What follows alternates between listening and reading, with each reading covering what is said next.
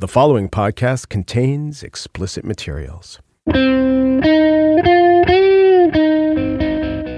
It's Wednesday, April 11th, 2018. From Slate, it's The Gist. I'm Mike Pesca. With the announced resignation of House Speaker Paul Ryan at the end of his term, here is an interesting fact or occurrence. If you look at the presidential order of secession, other than Mike Pence, was elected into the office, the next three slots on that order are people who have gone or will be going. Vice President, he's up first. Then the Speaker of the House, Ryan's going. Then the President pro tem of the Senate, that's Orrin Hatch. He's announced his intention to leave. Number four is Secretary of State, who used to be Rex Tillerson and is now, do you know who's fourth in line for the presidency? John J. Sullivan, acting Secretary of State. Paul Ryan's legacy will be one thing that he is proud of. He cut taxes, and another thing he should be ashamed of. He grew the deficit. The two couldn't be more related because, for all the supposed fiscal hawkery, he's really a tax cutter, full stop. Consequences be damned. He and all conservatives really have a line. Well, if spending were reined in, then there wouldn't be this huge deficit. That's true. And the man who eats a whole pizza and two apple pies every night can argue that it's not my gluttony that makes me fat, it's merely the fact that I'm not burning calories at a Michael Phelps esque rate. But let's check with some conservative voices on the Ryan announced retirement. John Podhoretz of Commentary notes that Paul Ryan's number one accomplishment was taxes, and the number two thing on his legacy was this horrible, horrible federal debt. And he writes The Tea Party forms the hard schist of the Republican base, and it's clearly decided not to hold Trump accountable for his stewardship of budgetary matters. This means their concern for the issue of the exploding federal debt is now just a vague talking point every once in a while. And that is true. That is correct. And remember, Podhoretz comes not to bury Ryan, but to praise him. In a similar vein, here is Megan McArdle in the Washington Post. It is possible the words, he cared deeply and passionately about the federal budget, have never before been strung together in the English language. But if they had been written somewhere, it would have been about House Speaker Paul D. Ryan. The Wisconsin Republican cared about the federal budget the way teenage girls care about movie stars, the way Angelina Jolie cares about refugees, the way a dog cares about a bone. Yes, yes, yes. The way Steve Martin cared about that thermos. The way Lamar Odom cares about candy. The way Zuckerberg cares about having his team get back to you with that information. Teenage girls caring about movie stars. Yes, that of course is the medium of 2018 that teenage girls are obsessed with. When when Megan McArdle wrote that, do you think she was thinking of which which movie star? I'm going to guess Troy Donahue. And I don't want to even get into the close juxtaposition of Angelina Jolie caring about refugees and the dog and the bone. All right, I'm getting distracted with this horrible analogy. Sort of like a crow gets distracted by the glint of steel peeking out of the oxidized handlebar on a late model Schwinn. Yes, yes. Guess what? It is not surprising that a writer with such a paucity of analogy chops would also suffer from a deficit of logic. Paul Ryan cared about budgets. I would say, like a serial killer cares about his victims. I mean, perhaps he obsessed over them, but he also slaughtered them. You know what he did with the budget, right? Perhaps he had a care surfeit, but it definitely led to a budget deficit. In any case, he won't be around anymore to grapple with the consequences. Ryan is going to spend more time with his children, who in their futures will be spending more time servicing the federal debt, more time than any generation before. On the show today, Mark Zuckerberg. We said we'd get back to you, just like he said he'd get back to you about his testimony, and we will. But first, she is the author of several collections of essays. Her latest is Look Alive Out There Good Advice, the funny, incisive, and as this conversation proves, far ranging Sloane Crosley.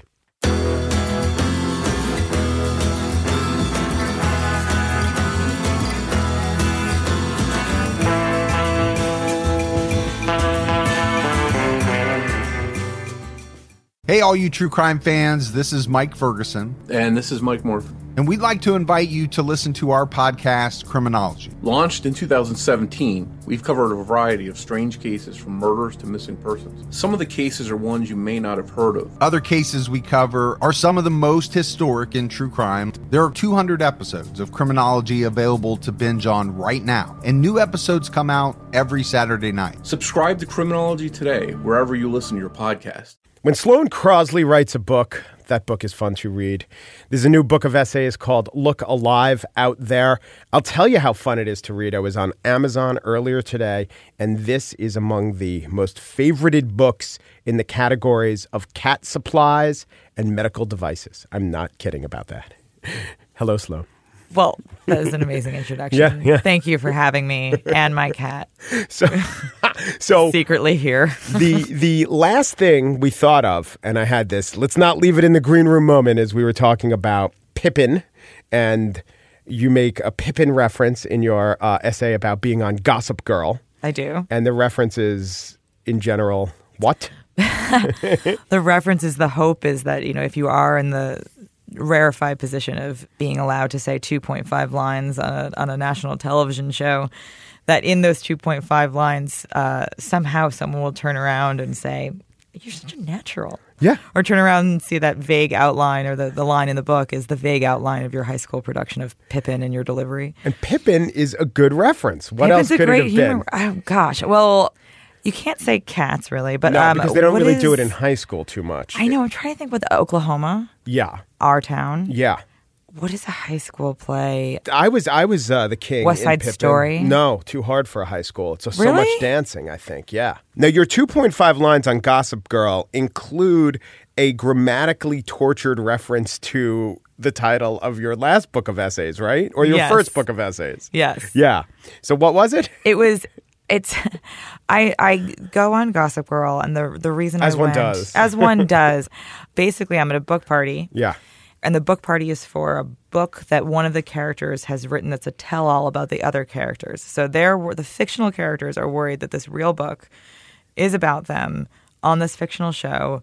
And I am playing my actual self, except not quite my actual self. I am sort of escorted over by a young lady playing a literary agent to some of the more regular cast members. The woman says, I'd like you to introduce you to Sloane Crosley. She's the best selling author of I Was Told There'd Be Cake.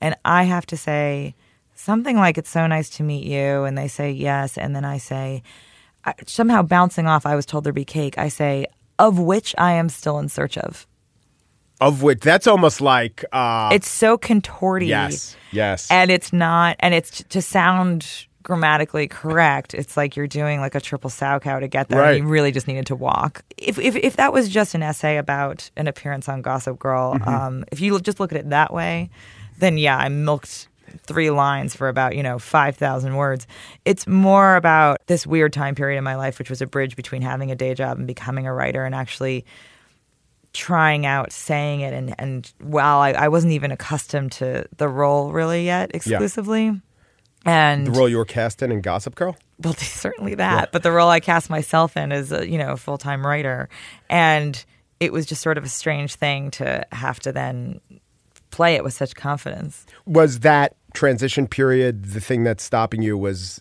how big was a financial component to it? oh from quitting my job Yeah. Well, yeah. I mean, I feel there's a among the many fantastic Dorothy Parker quotes. Uh, one of the simple ones is someone asked her why write, and she said, "You know, for money, dear," Yes. uh, which is an unromantic answer. Yes. I wasn't really comfortable quitting my job after two books, and it, it was so interesting when even people within the publishing industry would say, "Well, you have you know two best-selling books, you should quit your job." Yeah. And I think you of all people see sales sheets of all people. You're working at the sausage factory with me. How do you? Yeah. How are you asking these idiotic questions? And it's also funny as, as if they're saying two best-selling books as if that's an actual unit of currency, Yes. and they don't know Yeah, what the yeah, phrase best-selling I- I books like translates to. That's what I do when I'm late with my rent. I just explain it to my I have two landlord. best-selling books. And he says, "Oh well, I didn't realize." also, do you need your sink fixed? I Right. heard you did. You know, no, it's not how it works. And it's also um, it's a comfort level. And it's also when I finally hit the point. I mean, this is now like eight years ago at this point. Yeah. But I, I finally hit the point where it just got too awkward to do both jobs, to support other people's work in the way I was doing it professionally, as opposed to just now for fun. Because your day job was I was a publicist. Yes. Thank you. Yeah, I was a book publicist. So my job was to call people up and, you know, every once in a while I'd have someone, you know, a very lovely problem, but someone say, no, you know, I'm not really interested in that reissue of Icelandic short stories. When's your next book coming out? Mm-hmm. And I'd be like, oh, cool. It's like, like a little Sophie's choice every day. Like, Yeah. I'm calling from a random house phone, please. Yeah. You know, and then I just honestly realized that I wasn't doing enough justice to the actual work. And honestly, if I wanted to write a novel, I needed to quit. So I quit to write the clasp essentially, and then also knew that I would go back to essays as well. So it's funny. The analogy would be as if you know David Bowie were the manager of lesser bands and trying to get them Manager- booked in. I don't wanna say children of a lesser band. Yeah, yeah. So you would be you would be pitching these people, and the awkward moment is, but you're far more famous than they are. I'm normally not. That's funny. I mean, it was really sort of. Sometimes you feel like you have a certain station in the world, and sometimes you're just in your apartment eating cheese, and you only know it's raining because the mail is wet when you pick it up because you haven't been outside in a couple weeks, and you don't smell so great. Another argument against not you know, these are all your job. hypothetical, Yeah, yeah. hypothetical specifics here. But you know, and it's and and then the next day, someone wants you to come speak to students at a college. Yeah. it vacillates so wildly that you have to have a very sort of firm sense of self. So you're right about coming up against your limits, like when you went mountain climbing in Quito, Ecuador. Yeah, there's an essay about um, I climbed the highest active volcano in that particular hemisphere in Ecuador. Our hemisphere.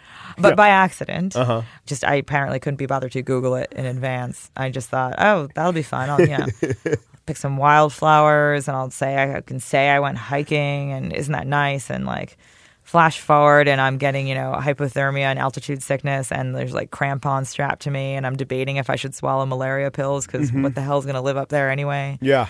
that piece is about a little bit about loneliness, a little, I mean, it's about the humor of travel in this, you know, sort of hostile, as in structure, um, in, a, in a bunk bed, sort of shaking wildly and The thinking about how the, uh, ridiculous it was. The the Holocaust Refuge. bunk beds, I believe you call I call them Holocaust bunk beds. and I also express in the essay that my, my wish that there was a better way to describe them. Yeah. I mean, if you saw them, yeah. you'd be like, oh, well, yeah, that's what that is. Insensitive, and yet we all have a clear ass picture of what they are. is what Yeah. qualifies as insensitive. yeah. Oh, man. I believe you all say as if the Brady Bunch were filmed in Nazi Germany. I might have said that. Yeah. Yes, I mean that's what it looks like because there's so many of them. I just always have liked the idea of taking something that's objectively not that funny and making it funny. In the in the essay about climbing the mountain, you say, you know what, I could have used a friend. Most of the essays Mm. Yeah. are you alone, aren't they? They are because I feel like my humor definitely comes with a lot of interaction with strangers. I try to make myself like the the butt of the joke for the most part. That's a, and that's a strong tradition among the type Yeah, of humorist like self-deprecating. you and Sedaris But and Sedaris Ephron. also and, has, to your question, the point of your question, um, you know, Ephron was married and Yes. Sedaris has Hugh. Hugh's always and Hugh's a yeah. really big character, and Yeah. he was also an incredibly humanizing character for him because he's quite human anyway and a generous, lovely man. But like, there's a guy who's not afraid of a Holocaust joke, you know, and you need somebody to be the sort of foil there. I don't really have that. I mean, I do now, but my, you know, when I'm writing about most of my experiences, you know, I didn't, you know, get married at 25. But also, I wonder, could it be the fact that if there's a person there, you're making jokes to that person, you're not processing it to the same degree as you are when you're alone. And when you're processing it alone, it makes it more likely that it becomes something you write about, something you need to express to others on the page. That's probably a good point. But also um, embedded in the question is a slight misunderstanding. I don't go into any of these things to write. Really? about. Not one. So, have you done things as extreme or crazy as climbing the mountain and not written about it? Yeah. There was an essay that got cut out of this book, actually, that I tried to write about about jumping off a cliff in Australia into um, a bay that potentially had sharks in it and definitely had rocks in it. Wow. this girl who I met in Australia who was really lovely, who like talked me into doing it, and was a friend of a friend, and she was really great.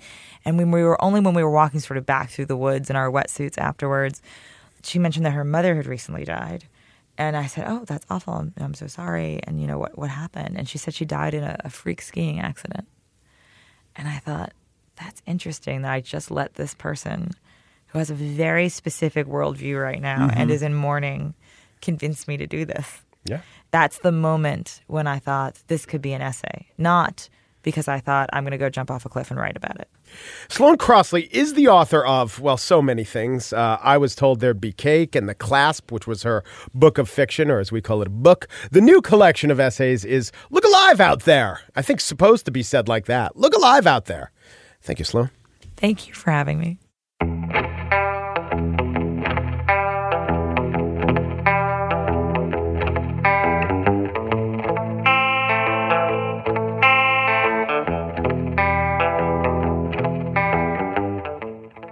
And now the spiel. Mark Zuckerberg, millennial magnate, plugged in potentate, a yoga practicing humanist who pitches his product as a means to heal the world, yet has trouble looking you directly in the eye, was before the Senate yesterday and the House of Representatives today. So we found out from the testimony yesterday that the coaching worked. His bullet points had potency. The Zuckerberg messaging was at least equal to the questions of our elected officials. Shares of Facebook surged yesterday. The street cheered Zuckerberg's appearance, and shares were up even more today. And that's probably more impressive as the market was down overall with the promised U.S. attack on Syria. One day market moves are really, really stupid, but I cite them only as a referendum on the wisdom of the crowd, or at least the financial crowd. What they're saying is Zuckerberg won. And let's recount what the conventional wisdom was about Zuckerberg's testimony. Here were Charlie Cook and Rich Lowry on Meet the Press. Senator Rounds, I mean, this is going to be like uh, Custer's last stand. I mean, this is going to be all little bighorn. I mean, this is going to be ugly. I agree with Charlie. Zuckerberg will get roasted, and the the issue here is Facebook has a tremendous amount of data, and there's one man who makes a decision about how it's used, and that's Mark Zuckerberg. And I think that regime, one way or the other, is ending. On MSNBC yesterday, Washington Post reporter Tony Romm set the scene this way. Well, lawmakers are kind of out for blood here, politically speaking. Well, if they were out for blood, they didn't give themselves enough space to draw their swords, meaning the format of the hearings on both days strongly favored a witness who could offer a facile answer, who could dodge a rough question, who could then promise a follow up at some later time. Today, the representatives also adhered to this impotence ensuring format of four minutes each, and much of that time was spent complaining about how little time they got. Mr. Zuckerberg, I only have a few more seconds. No, I, I, I don't have time for a long answer, though. When did Facebook learn that? You take that question for me. My time has expired. Can you take that question for me and, and get me that answer back, please? We will. Okay, thank you very much. I yield Gentleman's back. time's expired. That was Bobby Rush, Anna Eshoo, and Bill Johnson. Beyond the lack of time, there really seemed to be a lack of understanding of how Facebook works. We know we don't want our data mined and sold, and we know we don't want to be tracked, but what does that mean and what are the parameters? Members of Congress got tripped up from time to time, allowing Zuckerberg to opine calmly. The guy never lost his cool, and he would reframe the question in ways preferable to him. Here, Jane Schakowsky, Democrat of Illinois, actually checks over her shoulder with a staffer to make sure that she got the phrase right. Uh, let me ask Is your response that exactly the protections that are guaranteed, um, not the, what did you say? Elsewhere, many congressmen and women, as the senators before them, professed an admiration for Facebook, if not an expertise. John Shimkus, Republican of Illinois. Uh, I just got my mother involved on an iPad. Wonderful. Debbie Dingell of Michigan bragged that her husband, former Congressman John Dingell, had become the 91 year old king of Twitter. Also wonderful. But there were few moments that would leave a reform minded American confident that Zuckerberg recognizes the extent of the potential danger that his site represents. To hear him tell it, mistakes were made and those mistakes were essentially siloed, and new practices are in place. No need for regulation, no need for specific laws to force Facebook's hand. Also, undermining the effort of the House, like the Senate before it, was that there was not one consistent complaint. Makes sense. Facebook's a behemoth, it's like an octopus, and different sides took issue with different arms. Facebook was called to account for malpractice in the areas of privacy, censoring conservatism, enabling the opium epidemic, being inadequate when it comes to its own diversity. Team, and this does not reflect America. Can you improve uh, the, the, the numbers on your leadership team to be more diverse? That was North Carolina's G.K. Butterfield. And then there were a number of questions about one specific incident where Facebook temporarily disallowed an ad that featured Jesus on a cross. The, what happened to the person that took down the Franciscan University ad? If Facebook is being questioned about everything, they're being questioned about nothing. When the cigarette executives testified, it was because cigarettes cause cancer and they knew it and they covered it up.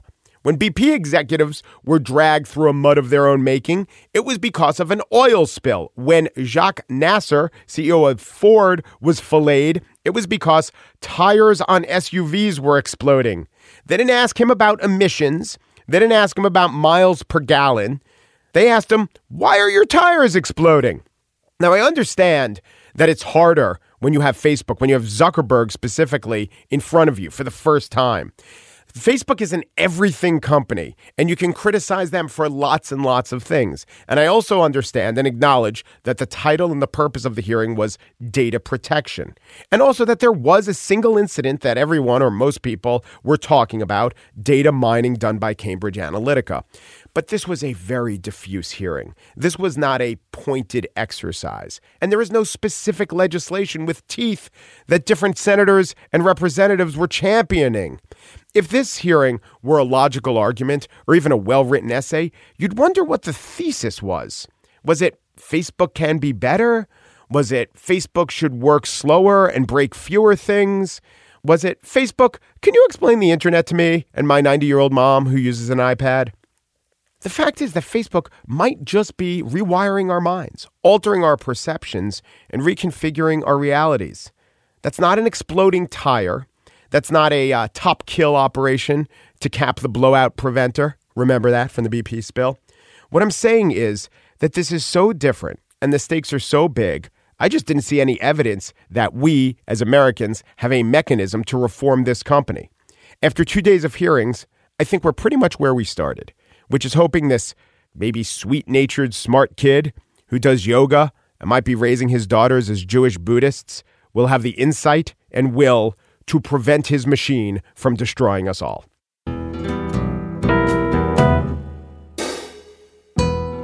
And that's it for today's show that just was produced by Pierre Bienaimé, who cares about the French national soccer team like the French national soccer team cares about owning up to whenever it commits a handball. Mary Wilson, just senior producer, cares about journalism, like Randy Jackson cares about pitchiness. Steve Lickteig, executive producer of Slate Podcasts, cares about the right kind of barbecue sauce, like Damien Hirst cares about the right mix for shark formaldehyde. The gist we care about lazy analogies, like E. E. Cummings cared about lower cases. Umperu, deperu, duperu, and thanks for listening just to deviate for a second, one of these essays is about this weird inner ear disease I have. And to come for me at some point, a doctor, after I've been through all the stuff, a doctor says, Well, you know, Van Gogh had the same thing with no sense of irony yeah, or humor whatsoever. Yeah. I'm like, Are you kidding me with this information? Yeah. Then look how that turned out. Yeah.